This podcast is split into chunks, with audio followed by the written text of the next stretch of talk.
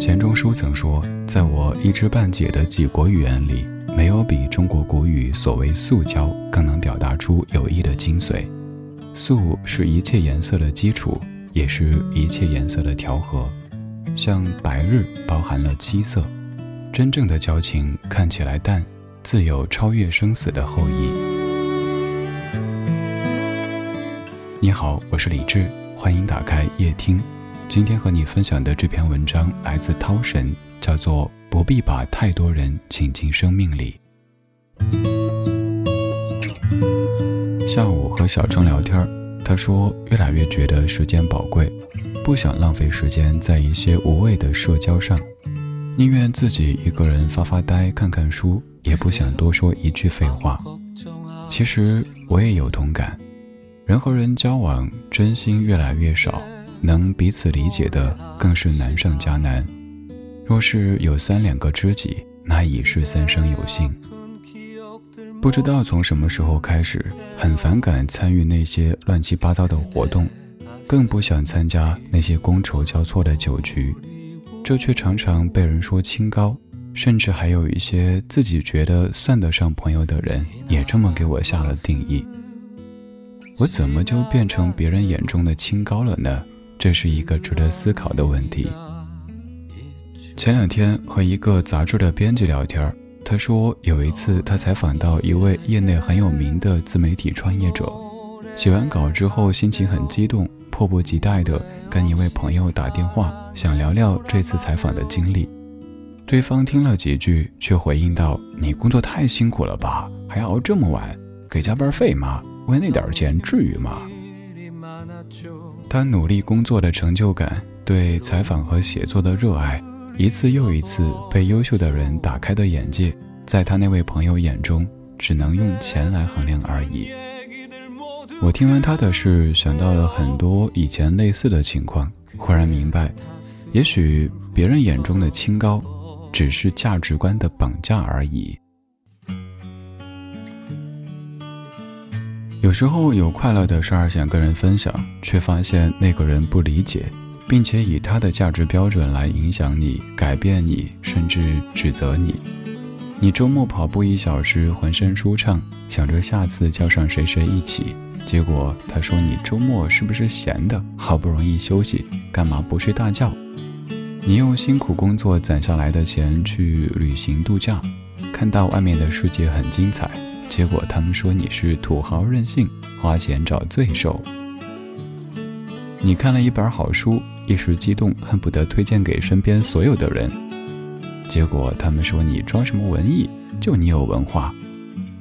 你看上一件时装，想买下来，结果有人说不适合你，你太胖、太瘦或者太土，总之就是不适合你。当然，志同道合指的并不是完全一样。而是我能欣赏你的与众不同。你不热衷旅行，觉得在家里的悠闲就很有趣，但你觉得我说走就走的旅行确实很酷。你对做饭美食一窍不通，但听我讲各种食物的做法也会觉得很有意思。你喜欢清闲的工作，却愿意支持我四海奔波的人生。在这个充满偏见、不理解，甚至一言不合就恶语相向的时代，能够接受别人有不同的三观、不同的活法，是多么重要的事情。两个人相处，从不对他人指手画脚，他们彼此获得尊重的方法，不是去驳倒谁、战胜谁，而是用尊重换取尊重，以自由交换自由。生活无需过多陪衬，赏梅只需三两枝。就足以。钱钟书曾说：“在我一知半解的几国语言里，没有比中国国语所谓素交更能表达出友谊的精髓。素是一切颜色的基础，也是一切颜色的调和。像白日包含了七色，真正的交情看来淡，自有超越生死的厚谊。”《老友记》里，钱德勒是职场精英。乔伊是没什么固定工作的演员，但乔伊从没有眼红过钱德勒的高收入。钱德勒升职的时候，乔伊高兴得像自己升职了一样。而钱德勒在乔伊失业的时候，和妻子莫妮卡说：“我们以后买房子要带杂物房，这样可以让乔伊在那里养老。”余华谈起好友莫言说：“我和莫言就住在同一个宿舍，我知道他所有的毛病，他也知道我的，但是我们都不说。”三毛与荷西的结合是彼此都希望与对方结伴而行的结果。三毛说过：“只要是三毛想做的事，别人都觉得不可思议，只有荷西觉得理所当然。”在这个有些世俗的世界里。愿你能够遇到一些有趣的灵魂，希望你的故事有人懂得。如若不然，请继续骄傲的，甚至清高的活着。毕竟，所谓清高的，其实不止你。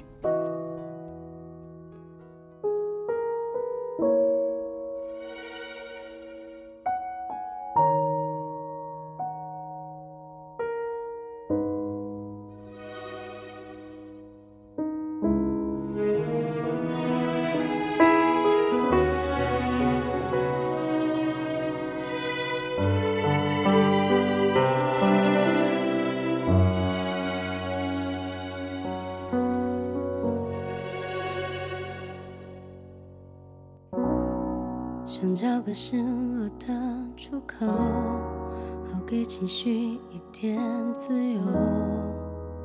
就连阳光的午后，都是在敷衍我。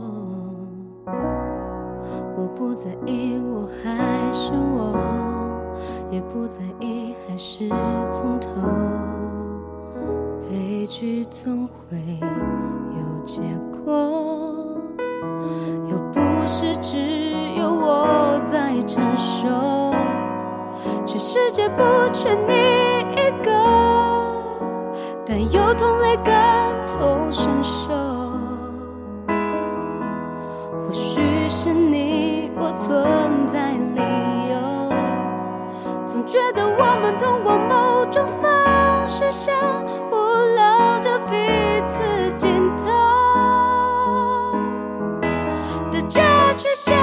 了，互相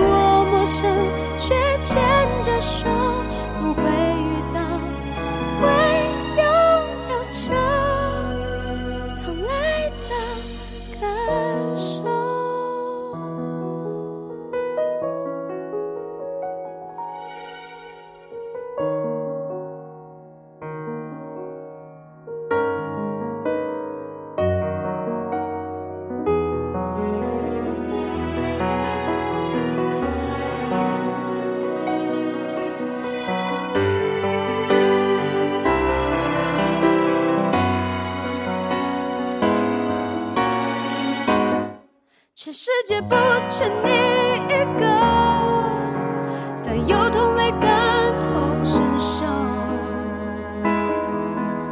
或许是你我存在理由，总觉得我们通过某种方式相互聊着彼此尽头，